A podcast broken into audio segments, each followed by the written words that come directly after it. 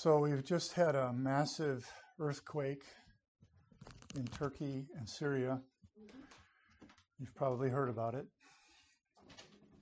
And we have a, a friend who's a sister in Christ, and she is reaching out on a regular basis to a family of uh, refugees from Turkey.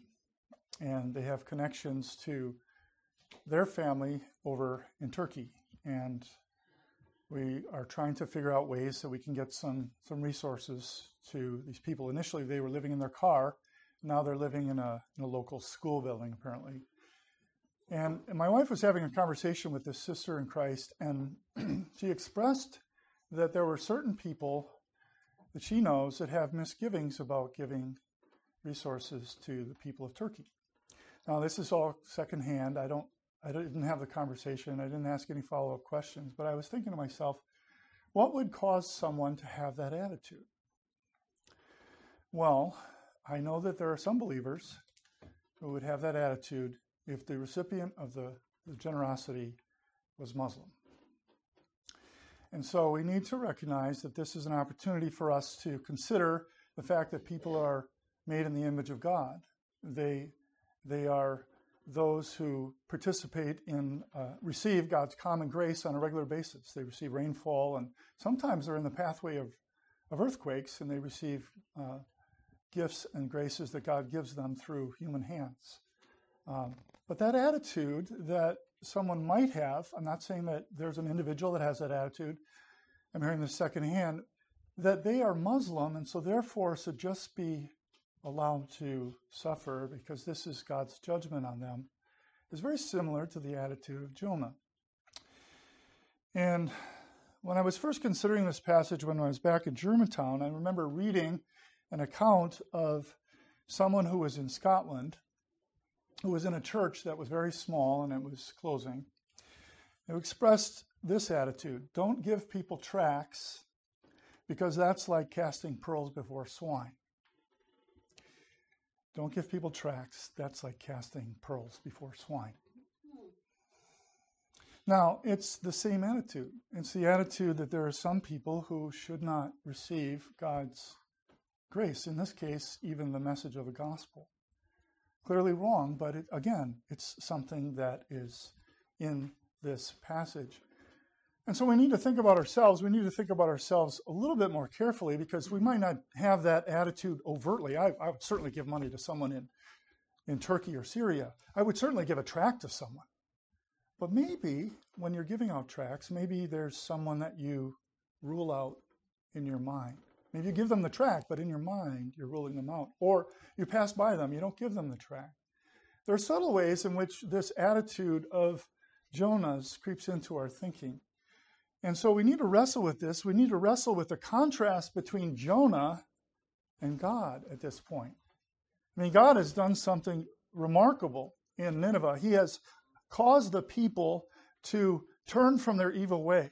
And he relented from the disaster that he said he would bring upon them. That word disaster in the original is the word evil. It's, it's a word that appears again and again in the book of Jonah. And God relents from the evil, the disaster that he would that he would bring upon them. God is gracious to them. But Jonah is angry. Jonah is angry because Nineveh repented and God's anger ceased. He wanted God's anger to continue to boil. Their responses are opposite. So we have Jonah versus God here. Jonah's attitude, Jonah's approach to the Ninevites versus God's. And Jonah stands in opposition to God. It's actually a, a great shock that a prophet of God has this particular attitude. And what even becomes more shocking is if you compare this chapter to chapter 2, because in both chapters, Jonah prays. In both chapters, we read that Jonah prays, and then we have the content of his prayer, and then we have God's response. You remember chapter 2. Jonah said, Salvation is of the Lord. Jonah prayed with thanksgiving because he was delivered from death. And yet now, in chapter 4, Jonah prays again, and he's angry because the Ninevites have been delivered. He's angry and he's going to actually ask for death. There's a lot of irony here. The contrasting prayer of Jonah when the benefits apply to him versus when the benefits apply to someone who's, in his view, not eligible for God's grace, outside the covenant people of God, God's enemies, these sadistic, incredibly bloodthirsty Ninevites. How can you allow them to repent? It's because of who you are, God. That's what he says.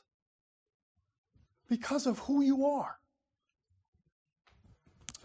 And then as we compare this uh, set of verses to the beginning of the book, we're actually given an explanation. It's a literary way of kind of tying up loose ends. We understand why Jonah fled, because he tells us. He tells us as he prays to God. He tells us that he fled because of God's character. That's an amazing thing to contemplate. A prophet of God fleeing because God is gracious and merciful, slow to anger, and abundant in loving kindness. And he adds, one who relents from doing harm. Language that we don't get in the standard confession, but it's there in, in Joel chapter 2 and verse 13.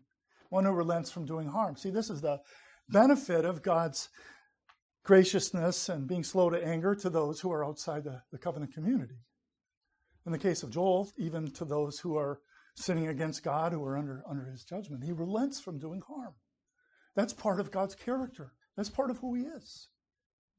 And Jonah knows this because he's a prophet of God. This is a confession of faith. It appears throughout the scriptures. It appears in Psalm 103. It appears in Nehemiah. It appears here. It appears in Jonah chap- Joel chapter 2. It appears many places because what we read in Exodus 34 is actually the reason why the people of God have been delivered. In Exodus 32 and verse 10, God threatens to wipe out the people of God, to destroy them, consume them in his wrath. And yet his grace and his mercy are the reason why Israel exists. And Jonah, now in his time in history, a prophet who knows this confession, who's undoubtedly spoken it to people as a prophet of God, has a different reaction. What is his reaction? Well, it's quite clear it's anger. Verse 4 says, It displeased Jonah exceedingly. Literally, it was evil to him. But not just a little bit evil, a lot. It exceedingly displeased him. He was extremely angry. Literally, hot in the nostrils. That's how the Hebrew expresses it. It's the, it's the sense that you get when you're really getting angry and your face is getting flushed and, you and you feel that burn in your nostrils. That's what Jonah is experiencing exceeding anger. Why? Because of God's character. It is so backwards. It is so strange. It's the reason that he didn't want to go to Nineveh because he was concerned that because of God's character, he might give the Ninevites an opportunity to turn around and he would relent from disaster. It's amazing that in the confession of faith that Jonah is speaking of, and the many times it appears in the Bible, it doesn't often come with that extra phrase, one who relents from disaster. It was a statement about God's mercy. It was a statement about God's goodness, his, his patience, his kindness, his steadfast love, that which Jonah relied upon.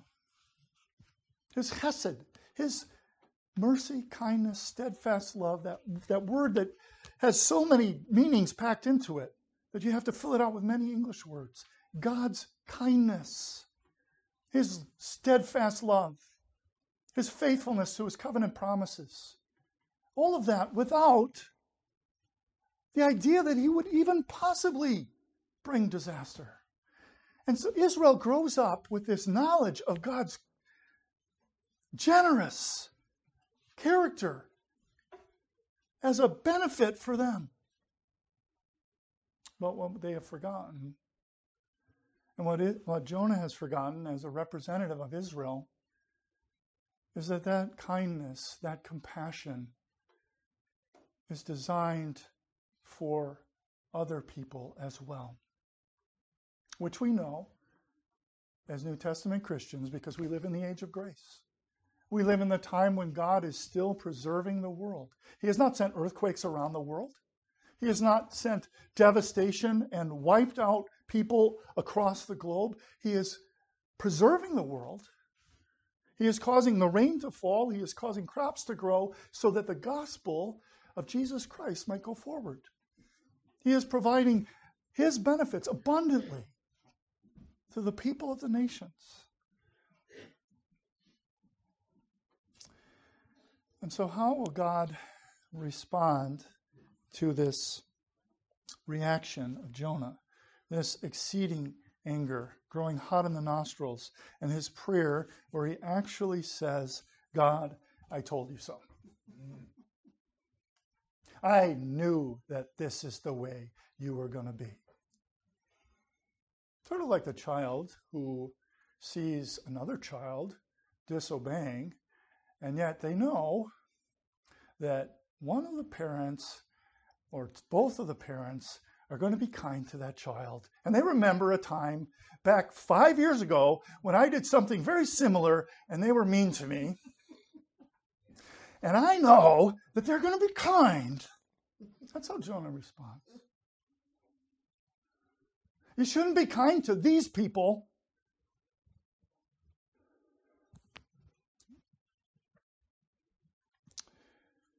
I know that you are a gracious and merciful God, slow to anger and abundant in loving kindness.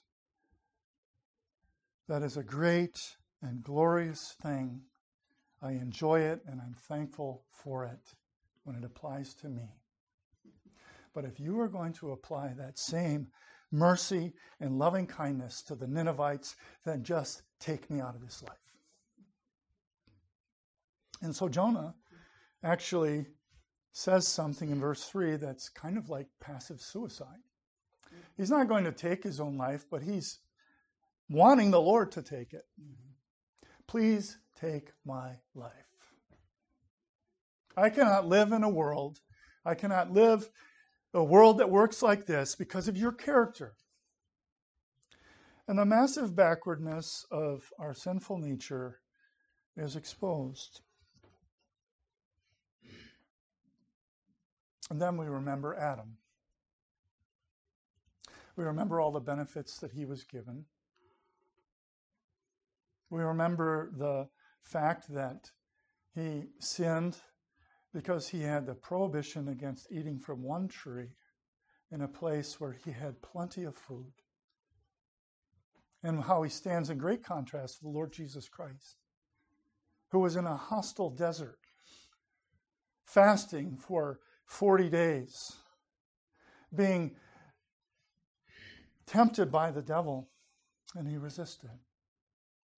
And we remember Cain, who slew his brother because the Lord accepted his offering and not Cain's. And we remember that there are people that have been encountered uh, by God in their sin and we remember how he spoke to them. When he spoke to Adam in the garden, it was through questions. When he spoke to Cain, it was through a question. Very similar to this one. When he spoke to, when the Lord Jesus Christ spoke to Saul on that road to Damascus, it was through a question Why are you persecuting me? When he spoke to Judas Do you betray the Son of Man with a kiss? The questions of God. And the contrast between Jonah and God is seen here quite clearly. Jonah is exceedingly angry, throwing out accusations, having a temper tantrum in front of God, and God is playing the counselor. God is asking questions. He is pursuing Jonah even now. Just like he pursued Adam, just like he pursued Cain, just like he pursued Saul and transformed him into Paul, just like he pursued Judas so that he would acknowledge his sin. God knows the outcome of these questions and when they are going to sink in. But the important thing is that we recognize that God is demonstrating that he is slow to anger. He is demonstrating that he is wise. In fact, by the end of the chapter, he's going to ask a couple more questions, and the book is going to end with those questions. The wise and wonderful questions of the great counselor as he encounters an angry prophet standing against him. You see, ultimately, at the end of the day, God knows that mankind has a problem with his character. He knows that even we ourselves, if we admit it at times, in subtle ways demonstrate that we have a problem with God's character. But the good news of the gospel is that the Lord Jesus Christ is one who came to do his Father's will. He expresses that in his prayer in the Garden of Gethsemane.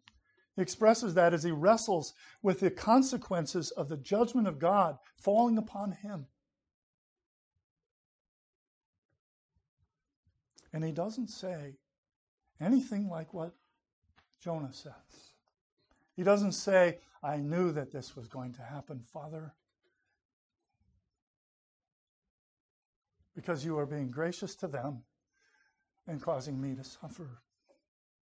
No, in fact, he came specifically to suffer, to show the grace of God, to be the embodiment of the mercy of God.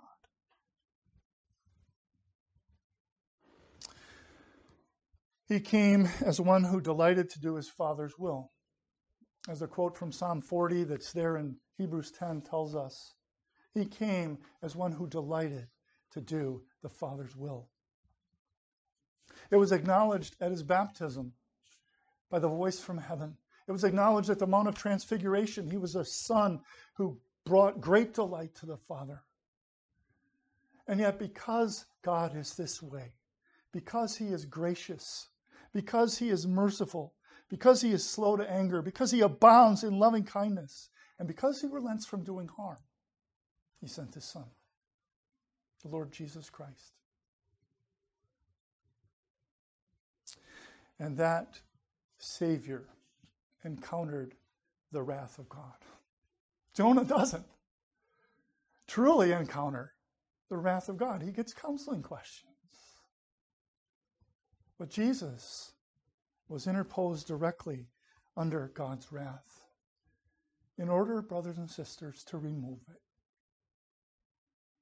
so that you and I might have a confession that includes this statement about Him relenting from doing harm and helps us to understand more completely that God is gracious, gracious and merciful, slow to anger, and abounds in loving kindness. That's seen in the person and work of Jesus Christ. And we have the privilege of offering to a fallen world a world that resists God's character, the embodiment of God's character, and even modeling it in our responses to them. But one of the first things that we need to wrestle with is the attitude of Jonah. We need to seal it in our minds and hearts that Jonah was backwards, the opposite of what he was supposed to be.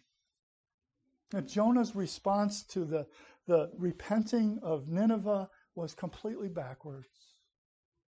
That he had no right to be angry. He was as wrong as Cain. He was as wrong as Judas. He was as wrong as Saul when he was persecuting the church. He was as wrong as Adam in the garden. He didn't have the representative role of Adam. but he was opposing God's character. And that can be manifested in many different ways, brothers and sisters. The way that we oppose God's character, the way that we stand against his graciousness and His mercy. It can be as subtle as pulling back from handing out a tract to someone as they walk by because we've ruled them out in our minds. Or maybe passing by an opportunity when someone tells us something and we know that we could say just a few words, but we refrain because we've ruled them out, because we've forgotten that it's the character of God that brought us to where we are.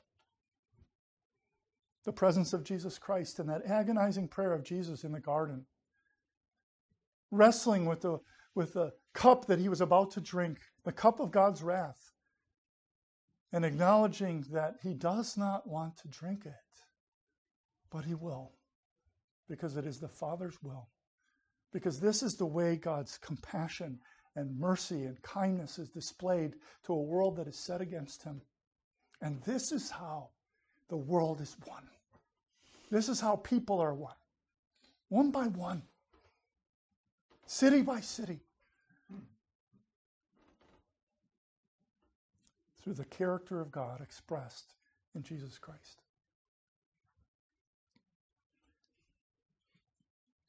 And so,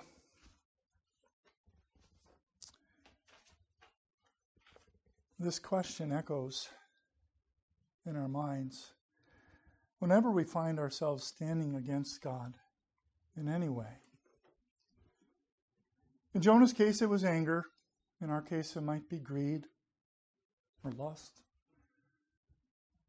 or commitment to doing our own will.